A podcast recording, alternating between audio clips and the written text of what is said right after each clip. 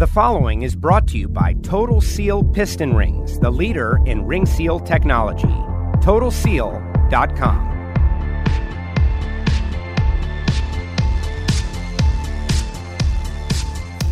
Hidden Horsepower is back. Hey, everybody, Joe Costello here, and another episode.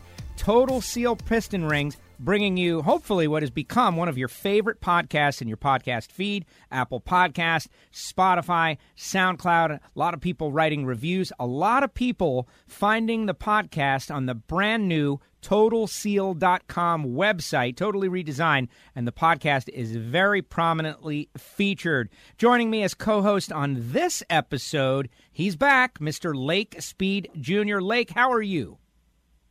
Doing great, Joe. Doing great the last time we were together, Joey Arrington was our victim. We had a great time with that one. Got a lot of positive feedback in the feed. A lot of people listening to Joey talk about blowing engines in half with nitrous oxide.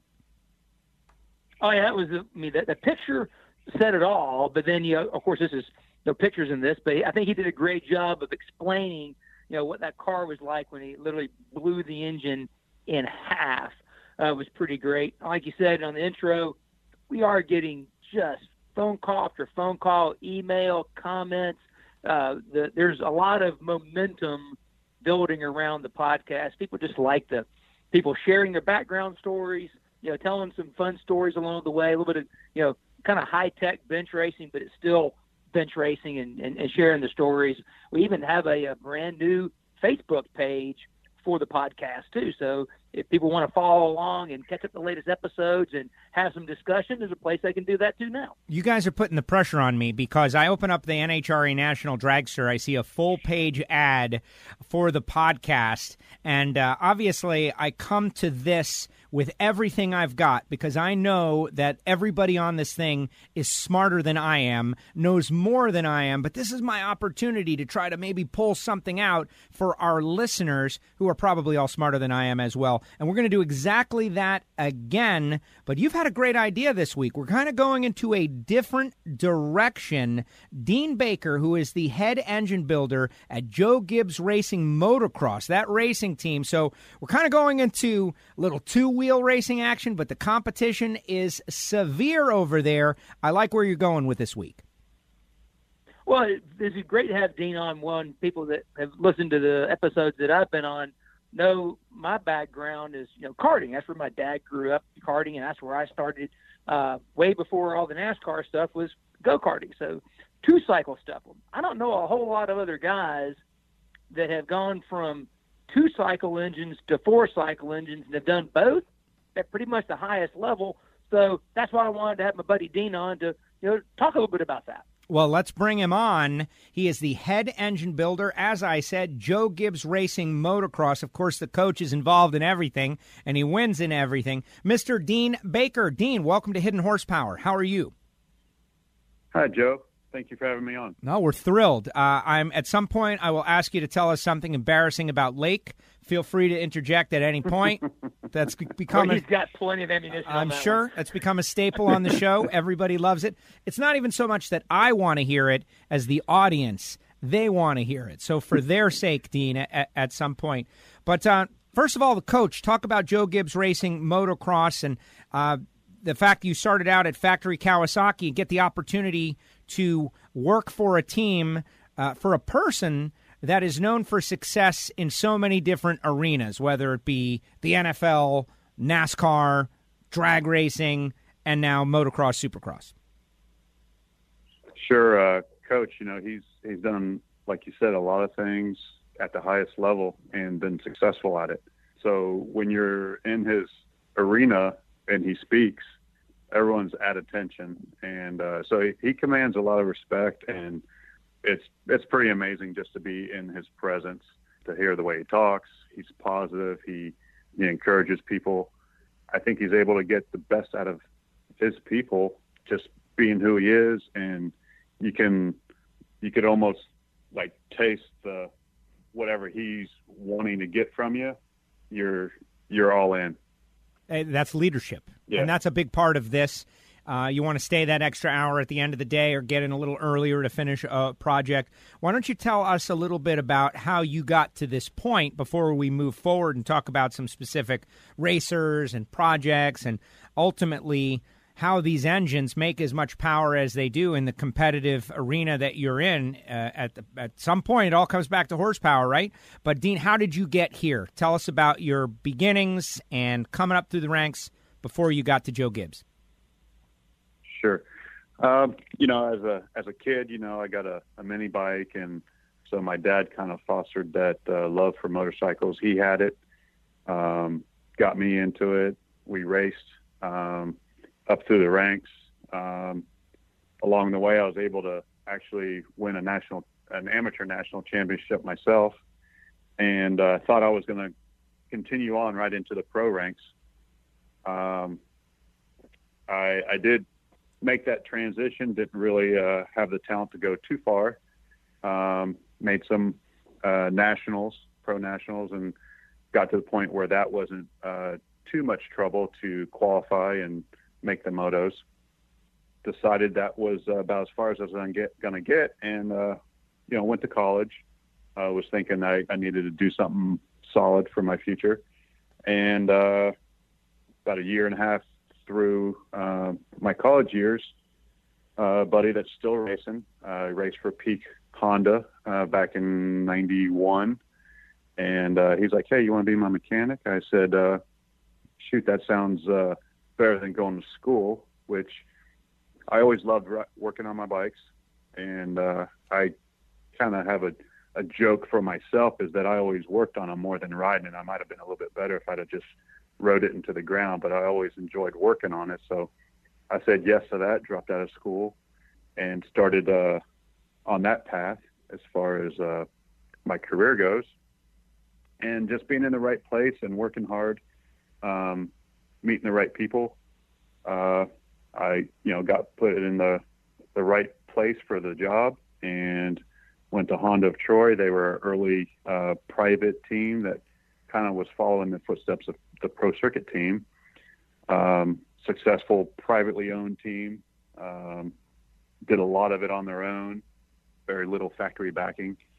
And uh, I was there for 11 years and then uh, on to Factory Kawi when the uh, opportunity arrived, Factory KTM, and then now here at uh, JGRMX. Wow. What a career yeah. already. And I'm looking at your photo on the website, and you look like a pretty young guy. Uh, that is a, a, career of a lifetime already to get to this point.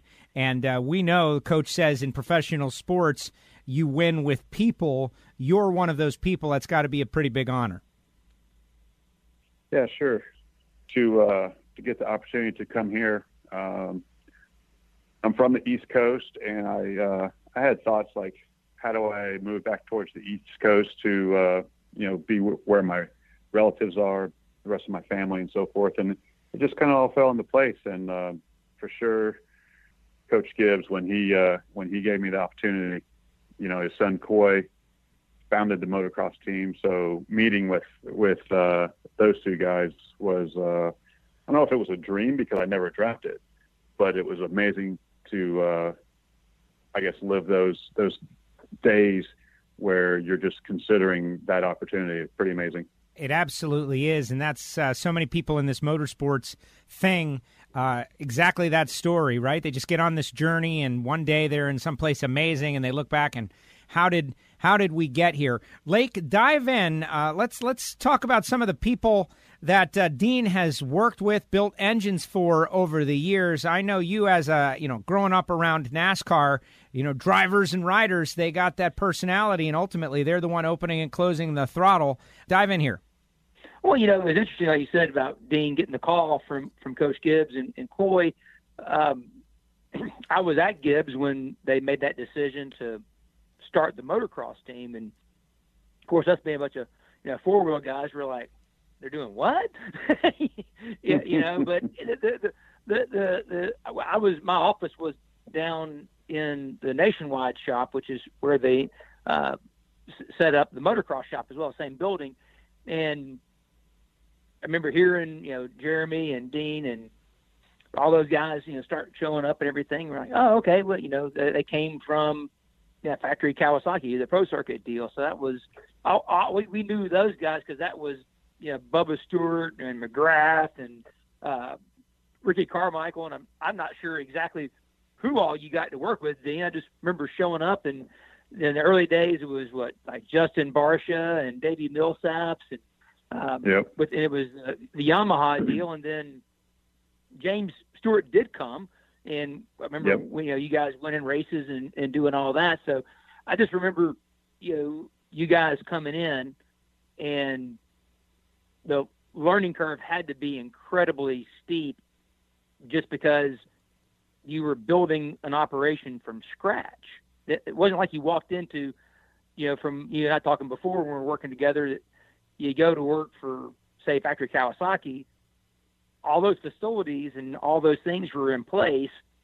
When you come to Gibbs Correct. and you're the Yamaha team, everything's new, Yep. right? Yeah, yeah. It was, um, you know, it was in some ways a good opportunity to um, take some of the best pieces that you've experienced and, and try to put those into place. At the same time, it's kind of uh, be careful what you ask for because now you have a full plate. Um, that's kind of a little bit how I felt. You know, it's like, yeah, this is amazing opportunity. Um, starting from scratch, uh, we were able to uh, put into place some of the, the best tools for uh, for me to continue learning, um, whether it's dynos, flow benches, uh, you know, other machining type uh, equipment. Um, you know, just pretty much the best because you're building it brand new, and uh, it's like I said, it's a big chunk to bite off, but uh, also a, a great opportunity, and that's that's the way it's been uh, from day one. So what was it like coming into the Gibbs machine shops? I'm, I'm thinking about. I know I've seen you over there wearing the machines and things. What was that like? I mean, I guess I've never seen what the factory Kawasaki place was like or anything. Compare where you were to when you first started working in the over at the Gibbs engine shop.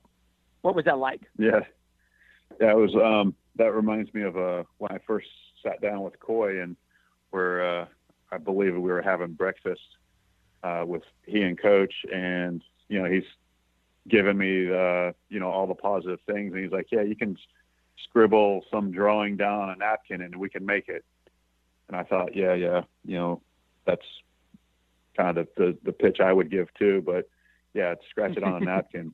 But he, he was pretty much serious, um, which I, I found out after I took the tour of the, the shop and so forth. But yeah, it's uh, instead of uh, you know one or two manual lathes in a in a mill or something like that at my previous jobs, um, there was rows and rows of CNC machines and operators, you know, scurrying about like ants on the floor and um, pretty much yeah. If, if you could dream it, um, they can draw it for real and uh, and have you apart. Uh, Oh yeah, yeah, like John been- Riddle, right? He just yeah, he just told Yeah. John Riddle, I, I, I, "This is what I what, I- what I'm wanting," and he'll bring you a, a drawing. Says, "You mean like look like this?" And you, oh, yeah, Yeah, close, exactly. man, change this, that. The next thing you know is like they'll bring you over a three three D printed part. Oh, here you go. See if that fits. Yep, yep. We've uh, it's been a, a pretty good list of things that are you know new tools at your fingertips that I I hadn't experienced before. If it's 3D printing, you know, we come up with a, a solid model that um, we now have the capabilities in our motocross shop with uh, Spencer. Um, hmm he'll he'll draw it up, um, kind of get all my input, send it over to the cup shop. They'll print it out. We'll go, we'll get this plastic part that you know we can actually test fit, and then we find out no, that's not it. you know, send it back, make adjustments, whatever. But yeah, a lot of a lot of things like that that we've actually had to learn to try to utilize. Yeah, learning curve is pretty. Yeah, it, it just those technologies, like you said, enable you to gain just exponential leaps because the time spent trying to create that part to begin with, like I said, on a manual lathe or something like that, takes so long, and then the repeatability that when you have that 3D model and Spencer can draw it out and hmm you print it, now that's a part you can make over and over again, and the, the tolerances are going to be really, really sh- small because of Yeah, yeah, how you develop that part. yeah. I was uh, I could laugh at myself because I, I have some uh, some skills that I've attained and honed over the years, but it's you know on a on a manual mill or lathe or whatever. It's uh, you know it's tedious work just to get it right, but then to duplicate it was uh, the first one's fun. The the next however many is uh, not so much. exactly. So, Dean, let me ask you uh, before we get into the hidden horsepower aspect of it. Lake teased us with some of the guys that you may have built uh, engines for in the past. Throw some names out there so the audience can put your uh, engine building prowess with some records that they know. Sure. Um, we earned a few championships when I was at uh, Yamaha of Troy, um, and that was uh, the transition from Honda of Troy to Yamaha's. Um, and we won uh, a couple, four uh, 125 Supercross titles with uh, Ernesto Fonseca, two of those, Stephane Roncada, and then what most people might be uh, certainly uh, familiar with now is Chad Reed. So that was his first year in the U.S., um, his first championship. I was able to uh, work with him. Uh, from there, James Stewart, Michael Byrne uh, at Kawasaki, Paul Carpenter. He was our 250 guy. That was uh, what led me to Kawasaki was to be the 250 engine builder there, and then move on to the 450 engine size. Um, James Stewart uh, here at uh, JGR, Justin Brayton, David Millsaps, our current bunch of guys, uh, Savatgy, uh, Freddie Noren. We've had uh, 250 guys, Alex Martin, Jimmy D, Jimmy D, Jimmy Decotis, Justin Hill, uh, Weston Peick. So a lot of a lot of guys that uh, you know have I guess solidified themselves in I guess somewhat of history that uh, people always remember them. Some of them, um, you know, would would have liked to achieve more, but uh, it's been uh, it's been a good road. Well, certainly Davey, uh, Bubba, Chad, these guys, uh, Ernesto, these guys are, are names that transcend two wheel racing. If you watch any kind of motorsport show, you're going to hear their names on a regular basis, certainly. So at that point, the racer needs horsepower. They want to win, they need horsepower. What's it like dealing with Yep. motocross, supercross racers and their demand for power, maybe compared to what Lake is used to dealing with, the guys that are on four wheels? Is it the same? I would have to say that there are some similarities. Um, our our types of racing are, are so different, being that uh, you know we deal with supercross and motocross. So those two disciplines are different enough in itself, even though you're you're you could look at the motorcycle and go, it's pretty much the same motorcycle. Um, and then uh, to for supercross to have to exit a corner and then navigate uh, a triple jump that's 70 feet or you know a, a set of whoops or some obstacle like that compared to exit turn two and pin it down into turn three I, i'm not really sure what that takes but it's uh, you know it's pretty much a, a drag race i suppose what do you think Lake?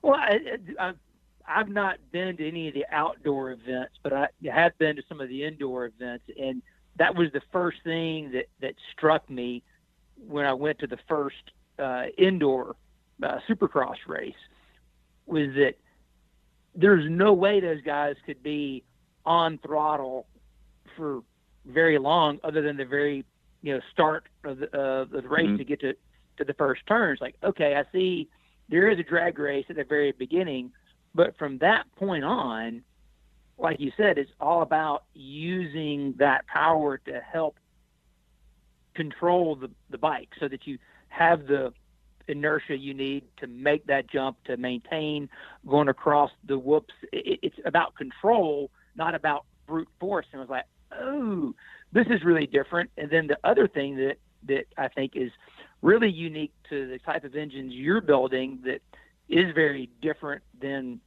most engines on the planet is that the clutch is also inside your engine, and in most of these engines, it shares the same motor oil, which is obviously how you and I start working together. Because yep. you came to Gibbs, I was the oil guy, and of course, you know, Coy's like, "Hey, we we we make great oil for race cars, and you need to make great oil for us." And, well, okay, we'll we'll figure that out. And that was a huge learning curve of the things we did to make horsepower in a cup engine that didn't have a clutch. Those things didn't work too well in the yeah. clutch. Yeah. Uh, especially with you, the riders seem to be so different in how they use the clutch. I think talk a little bit about that because I, I think that was the biggest thing I didn't know. I just didn't understand that. Okay, there's a clutch and race clutch and go karts, but that rider influence yeah. on the clutch is huge. Yeah, the riders they uh, they range from um, kind of using the clutch to uh, what I always joke with them that you know leaving pit road and getting back to the pits, and then others are uh, complete abusers, and uh, so that's the abusers are the the ones that are pose the biggest trouble for us is you know we have to try to make everything live in this environment that they're really creating a negative uh, situation for the oil to work in the clutch and then lubricate everything uh, versus um, you know the motocross races they're 35 minutes uh, around there. So um, we got guys that can totally destroy the oil in that short period of time. So uh, it's uh you know it's it's rider dependent. We have uh, two different size motorcycles that we race, the 250 and the 450. And without having the experience, you'd kind of assume, well, the little, the smaller engine, they just uh, they they totally abuse that one. But it's not always the case. It's uh, it's really um, the situation is dependent on uh, who's riding it. You know, my experience, or you you've told me and seen in the past, is a lot of times the the 450 because there's there is more power. There's like more opportunity to abuse the clutch, just if if they're yeah. using it as traction control essentially. Yeah, yeah, they're they're basically limiting the, the power where some of the riders they'll they'll basically turn the engine on, meaning throttle is to the stop, wide open, and they're using the clutch to determine how much acceleration they want. And then maybe on the flip side, you'll have a guy that barely touches the clutch and he's he's mo- he's modulating the power with just the throttle position. And uh, so we've had we've had both types of guys and you know everybody in between. Um, so it's it's trying to there's multiple parts in there too to try to make things work where it's different uh, clutch plates which have different uh, amounts of of surface that would give you mm-hmm. grip. Um, there's also different materials that give you different amount of grip. Then we have different uh, spring rates and uh, for the clamping force on the clutch pack. Uh, different ratios for the clutch lever and the, the clutch arm that are down the case. So it's different rates of lift and so forth to try to try to come up with the best uh, combination for this, you know, said rider um, that uh, abuses it. So we try to try to figure out what we can do to make it live a little bit longer. Of course, their help would be appreciated. But right. if, if that's if that that's the way they ride, then we have to figure out how to how to provide the longevity of those parts uh, and let them let the rider do what they do best, which is ride it however they ride it. And I'm sure you've probably seen guys who can win races that do it both ways. That there's not only one path of oh, power exactly. management to winning a race. Yeah, we try to influence that a little bit, but then eventually you realize that you know this guy got here up team because he goes really fast. He's been doing it this way, and we try to needle a little bit, but you kind of realize that you know that's that's the way they do it, and let's try to accommodate that. I remember you saying at one point we were talking about some of the different you know oils for the clutches and how the clutches perform. The key was keeping the same consistency in the clutch because some of those guys, if they start to feel the clutch go away, now they start thinking about the clutch, and you don't want them Sure. thinking. You want them just driving, or they just got to ride, Yeah. ride the bike. Mhm. Don't think about the clutch. Mhm. The mo- the moment the clutch starts to fade, now they're thinking about it. Now they're just not having that muscle memory just taking over and, and, doing it. So, have you found over time that between say rider A and rider B that you need to tune the engine differently as one of the tools to managing the horsepower because it kind of sounds like the what we've always looked at is you you want to make as much power as you can because that way you have it when you need it. But really, this is more of an a sport that's about power management than it is just making peak power. Sure. Yeah. There's, I mean, there's a lot of factors involved there. There's, um, besides the rider, it's, uh, you know, the, the ground, the terrain that you're riding on. What's the, uh, you know, supercross, they bring in all different types of dirt. Uh, it can change from year to year for each, each of the venues. And, and then the outdoors, we tend to see, you know, the same dirt year after year because it's, uh, you know, natural terrain and the track's always place, there. yeah. Yep. Um, but the you know, and, and actually the nationals they, they start to bring in like some sand so that uh, maybe in bad weather that the ground's able to absorb a little bit more of the water or the rain, and uh, so it changes a little bit. But uh, yeah, we usually try to get as much power as we can, and then try to tailor it to the rider's likings. Um, previous earlier I mentioned that we had the two different size engines, 250 and 450. So max power is really important on the on the 250. Um, you know, one horse can make the difference where you know your rider and bike actually looks tons better than the competition. Where the 450, everyone is we can make the bike too aggressive for the rider. So on that in that class, we kind of tend to do more tailoring of or massaging of the power or focus on the delivery. Um, there's lots of things that we can do to kind of tame it down, but still maintain the high output. And the 250, it's all that we can get almost all the time.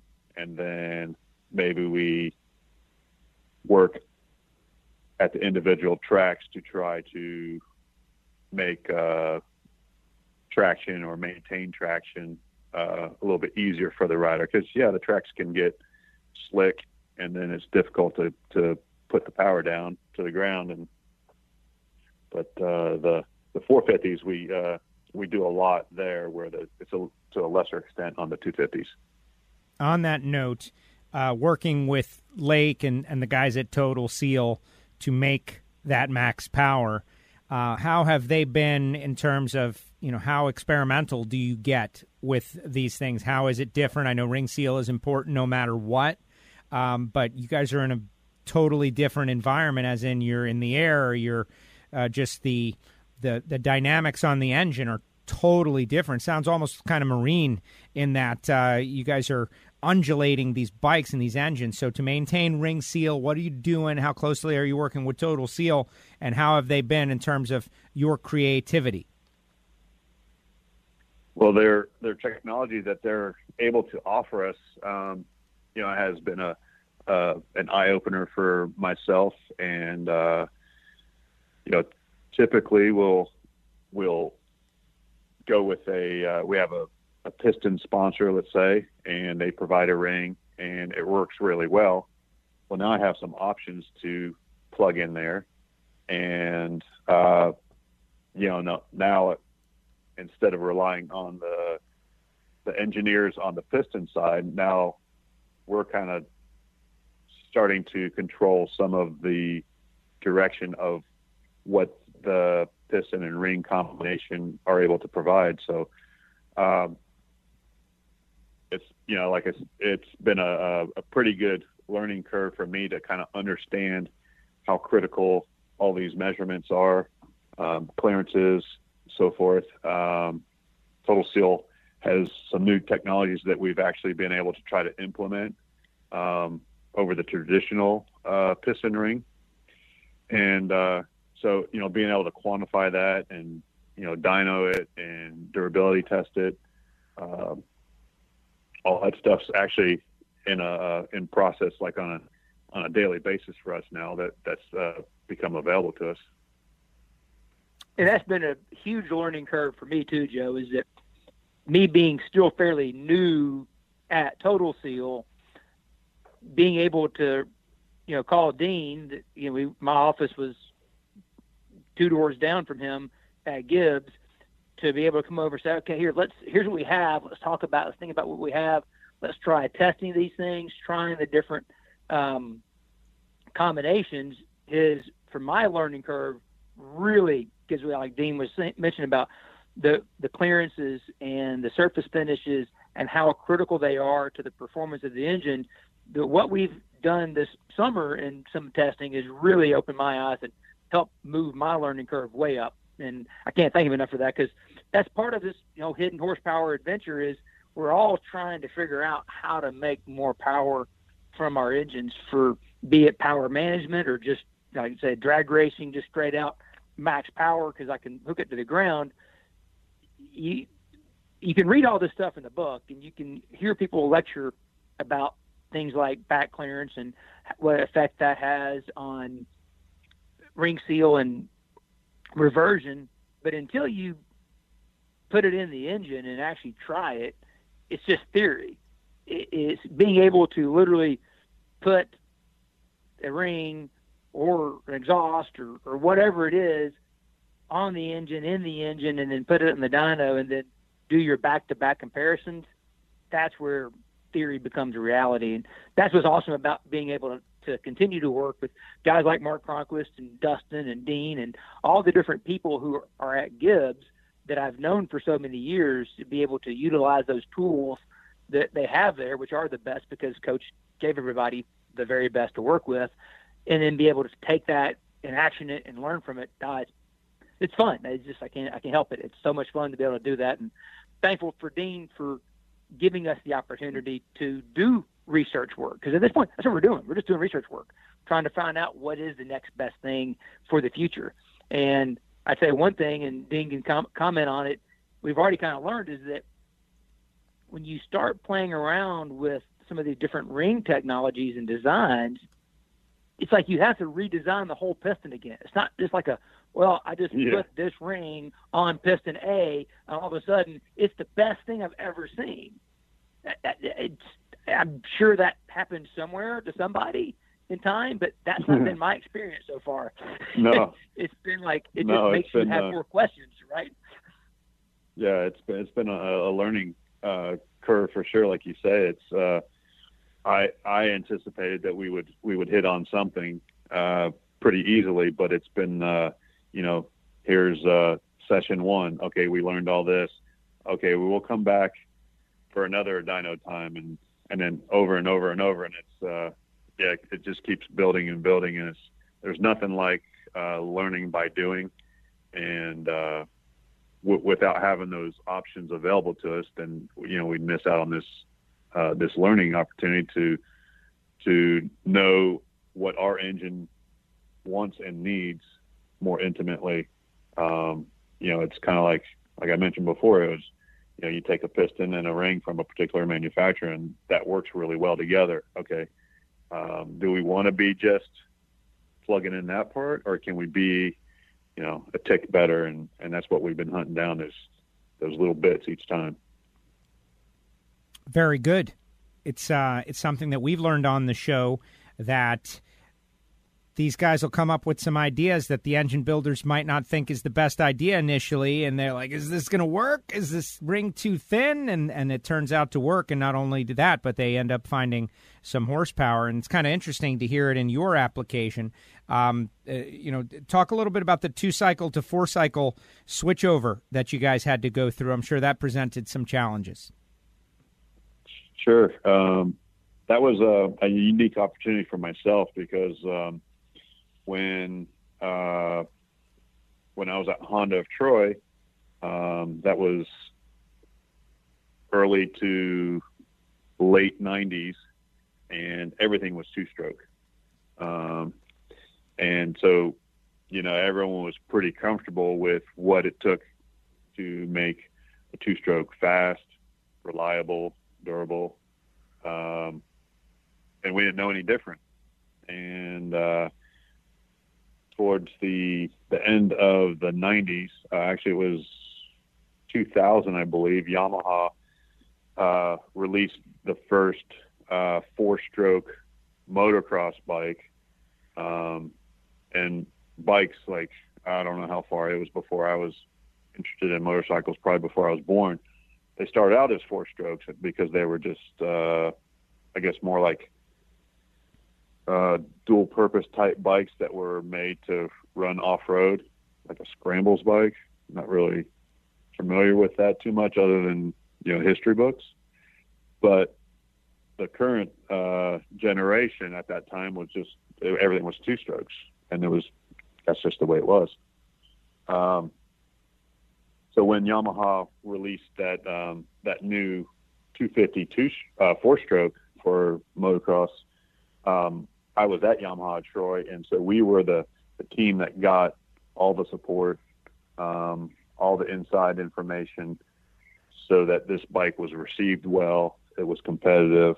It wasn't seen as, you know, a trail bike that was converted to a motocross bike. Um, it was a legit um, built for motocross type bike, and so typically the four stroke was really heavy uh, engine, and so they they trimmed it down. They they made the, the the chassis was similar, very similar to what the two strokes were already running.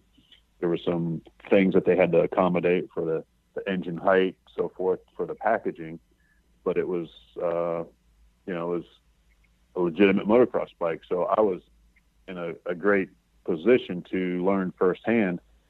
Um, be the one of the first in the industry to kind of start getting that experience, and uh, that led to uh, me being hired at, at, Kawasaki because their bike was starting to uh, go through the prototype phase of development, and so when that bike was released, I would be there, so forth, to to bring it into the racing arena. Um, but the transition from two to four stroke it was like uh, most people wanted like nothing to do with it, hands off. There's a bunch of parts in there. It's scary looking. Um, nobody was familiar with it. You know, it was like instead of looking at an engine, it's no longer. It's got different parts. So um, it was a bit of a learning curve for me, of course, because I, I had as much experience as everyone else, which was zero. But I did have people uh, at Yamaha that that took me under their wing and you know showed me everything that that they could um, to ensure that their bike was received well and of course uh, you know was durable, reliable, so forth. And then um, the other manufacturers followed suit two or three years later, and and then here it is. You know that's all that exists now is um, four strokes. And there you have it. Very interesting. And uh, it, that's got to be cool to be on the cutting edge of a move like that.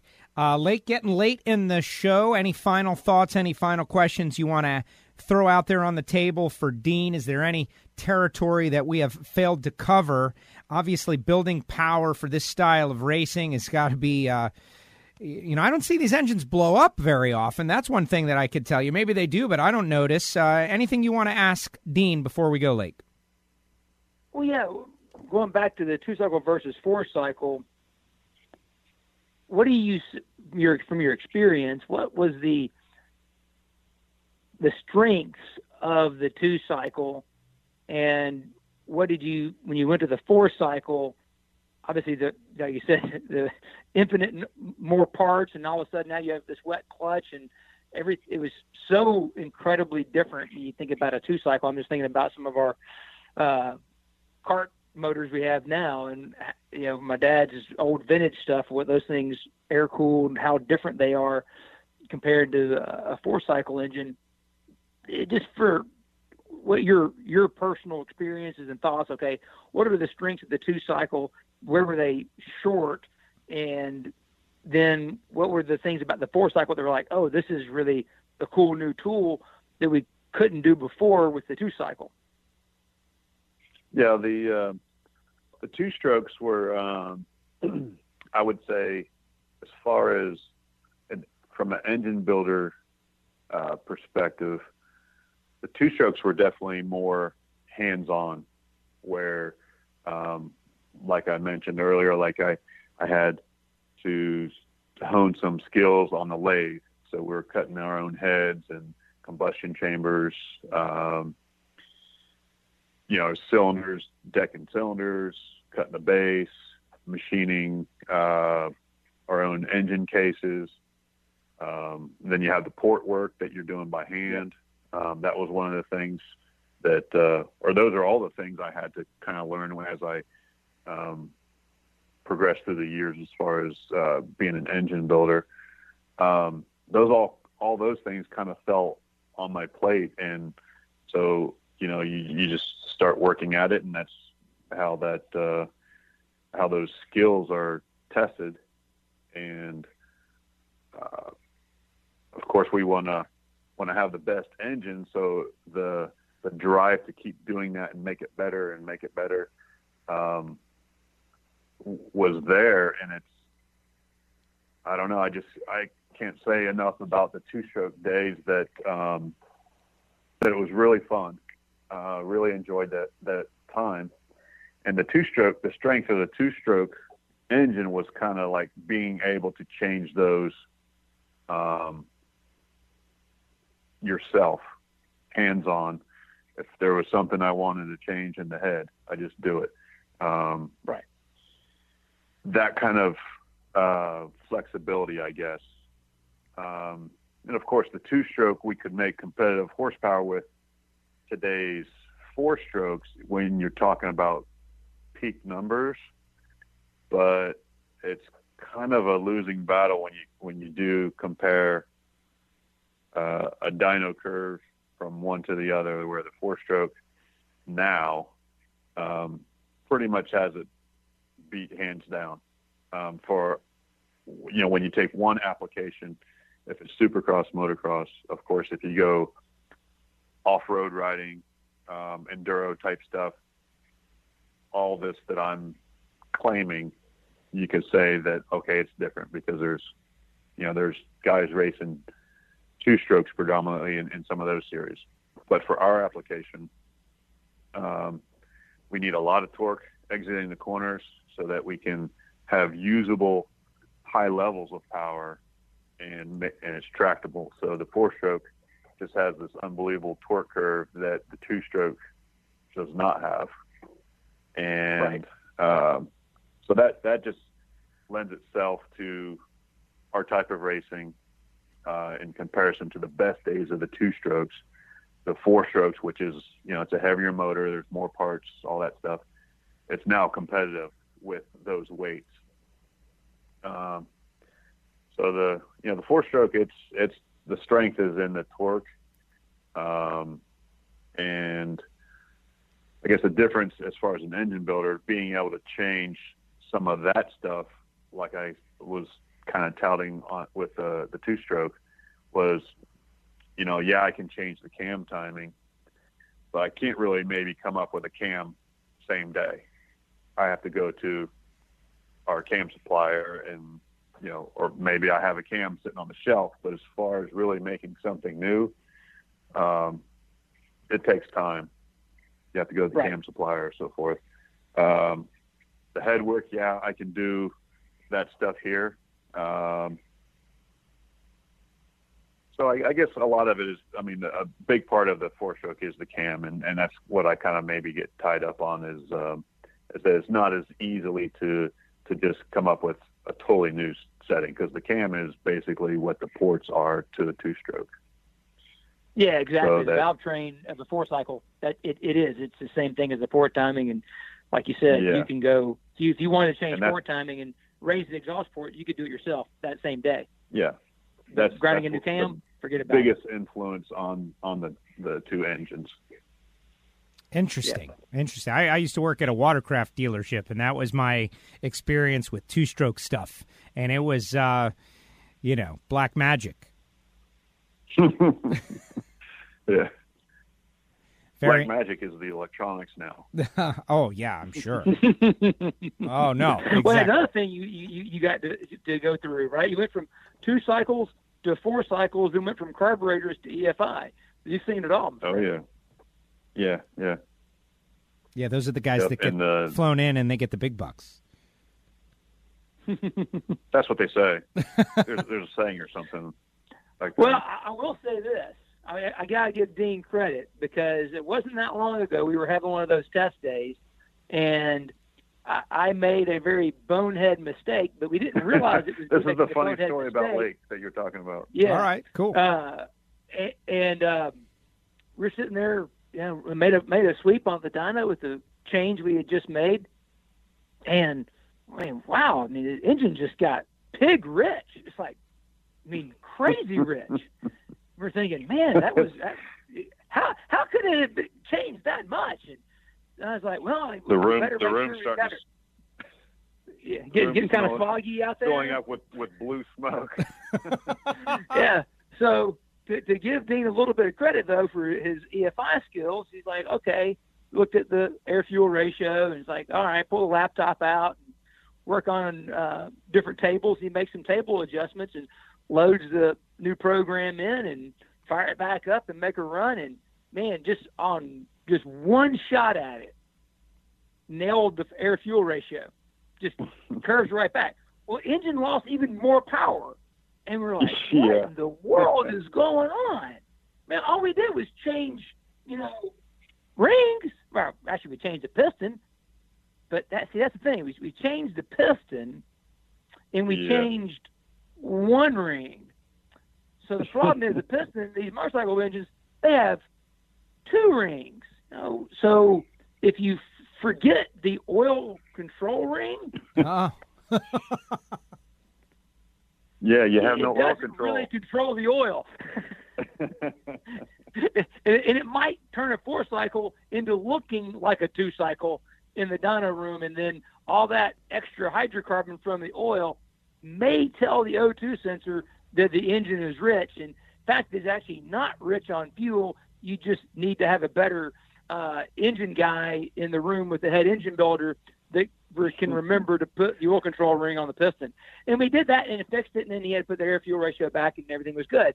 So there you go. There's your your I'm a dummy story. there it is. We got one. yeah, I, I share part of that responsibility because uh, you know I'm I'm sliding the cylinder onto the piston and didn't even notice it. It went on really easy, I guess. Listen, this that low friction ring. people learn from other to be able to learn from other people's mistakes is a great thing. And so now everyone is going to remember this one. Yeah, put Well, those I, I told my son this morning I, I've done more of my learning from the mistakes I've made than from watching other people. So I, I I keep, and I'm 48, and I still haven't figured out how to learn differently. But that's the reason why I keep on. We were at my dad's today on the dyno this morning doing some work because that's that's how I learn. If I don't go in there and try, I probably won't make, bump my head on the wall, and then I won't learn something. But that's how you learn is by keep trying. That's right. Try to avoid making the same mistake twice. Dean, this has been a Yeah. great episode, and uh, I really appreciate what you have laid out on the table. But at the end of every episode of Hidden Horsepower, I like to assume that we have new listeners and a new generation of people that want to be involved, seeking out the website, seeking out the podcast, specifically to try to gain some knowledge, uh, not just great entertainment, but gain some knowledge. And so I ask all of our engine builders and guests if they have any advice they would like to throw out to the next generation. Uh, a way to get from where they are to where they want to be, something in the engine shop. Who knows what direction you might take on this. But if you have any advice for the folks out there, let's hear it. Sure. Um, I would say that uh, you know if you if you first need to gain the mechanical skills, so a mechanic school of your choice, um, and then if it's uh, you know, if you if you're in love with supercross, motocross, or or road racing or car racing, whatever it might be, then get involved somehow because there's nothing like learning if you're given the chance to have hands-on experience. Excellent. Excellent stuff, and I totally agree, and that is right in line with uh, a lot of the things others have said. There's no substitute to being in there and getting it done that way. Dean, thank you very much. You've been great, very illuminating. The whole world of Joe Gibbs Racing, motocross, the racing team, all of that. You know, I didn't ask you, though, an uncomfortable question. Maybe I should. So, who is the GOAT like really though, like you you've been there, you've been in the middle of it. When people have the big argument and the debate about McGrath and Carmichael and Bubba and all of these guys, do you want to weigh in there? Do you want to go there?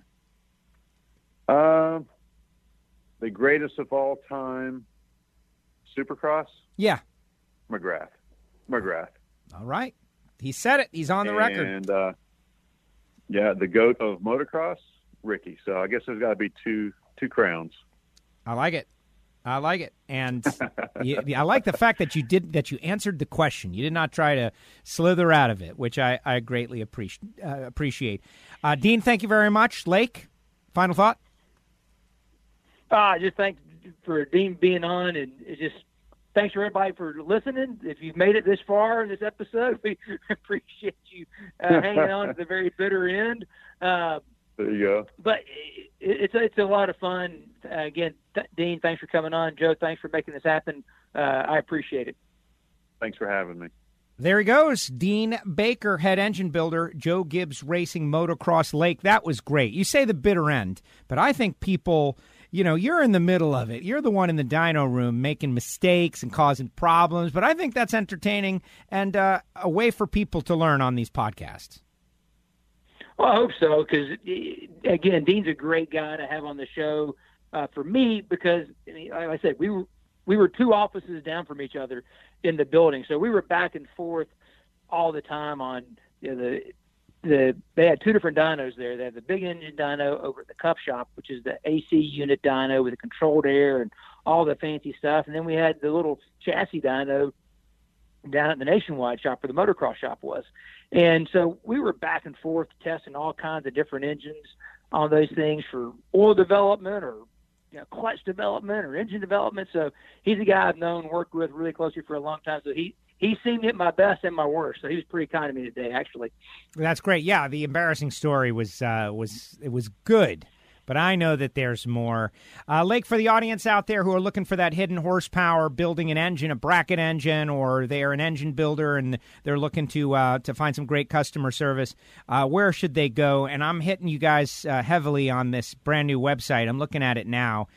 It's such a huge step forward for people who are looking to find whether it be rings or tools or otherwise, even Total Seal swag. You guys have got it.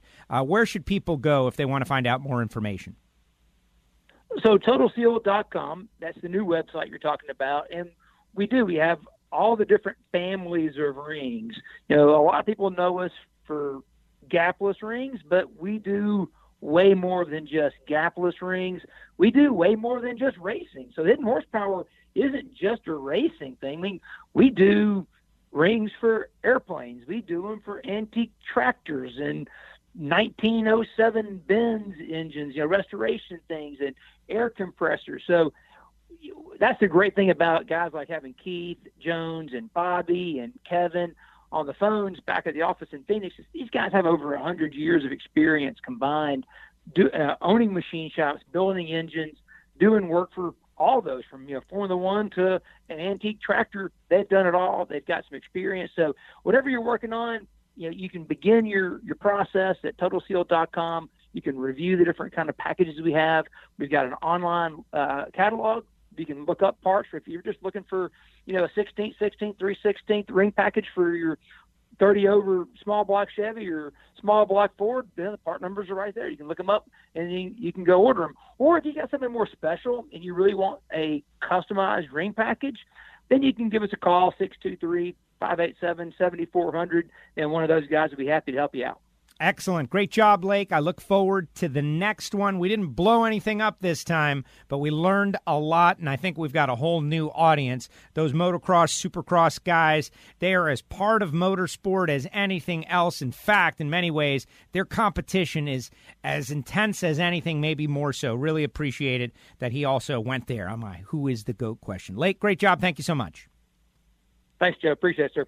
He's Lake Speed Jr. I'm Joe Costello. You can follow me at WFO Joe on Instagram and on Twitter. We're bringing you the best. We're finding the hidden horsepower. If you're listening on Apple Podcast, we would love if you would write a review. Maybe give us a five stars if you think we're worth it. Spotify, SoundCloud. You can find the show anywhere. And tell your friends. Share it on social media. And like Lake said early in the show, new Facebook page for Hidden Horsepower. We want to hear from you. We're going to keep finding the best of the best in the engine building world and interviewing and pulling out those great stories right here on Hidden Horsepower.